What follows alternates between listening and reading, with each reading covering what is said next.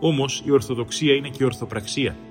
Η πίστη συνοδεύεται από ήθος, συνοδεύεται από συμπεριφορά. Συνοδεύεται από πολλά τα οποία δείχνουν την πίστη ενεργή και ζώσα. Το να μάθω μέσα από τα βιβλία τι πιστεύει η Ορθοδοξία ποτέ δεν θα είναι αρκετό για να γνωρίσω την Ορθοδοξία. Αν δεν ζήσω την Ορθοδοξία, αν δεν την κάνω πράξη, αν δεν την κάνω εφαρμογή, τότε πραγματικά δεν είμαι τίποτα παραπέρα παρά ένας υποκριτής μπερδεμένος στους λογισμούς μου. Ακριβώς επειδή τρέχουμε στον δρόμο να βρούμε τον αδελφό μας και να του συμπαρασταθούμε, ακριβώς γι' αυτό μπορούμε και λεγόμαστε εκεί και είμαστε Ορθόδοξοι και γι' αυτό επιδιώκουμε και διεκδικούμε το έλεος του Αγίου Θεού γνωρίζοντας ότι μέσα από αυτά και από αυτά, μέσα από την αυτοθυσία αν θέλετε και μέσα από το τρέξιμο αυτό υπέρ του αδελφού, θα δώσει το έλεος του και θα μας μετρήσει με αυτούς οι οποίοι έκαναν κάτι καλό στη γη αυτή και δεν κατήργησαν τον τόπο τον οποίο έπιασαν.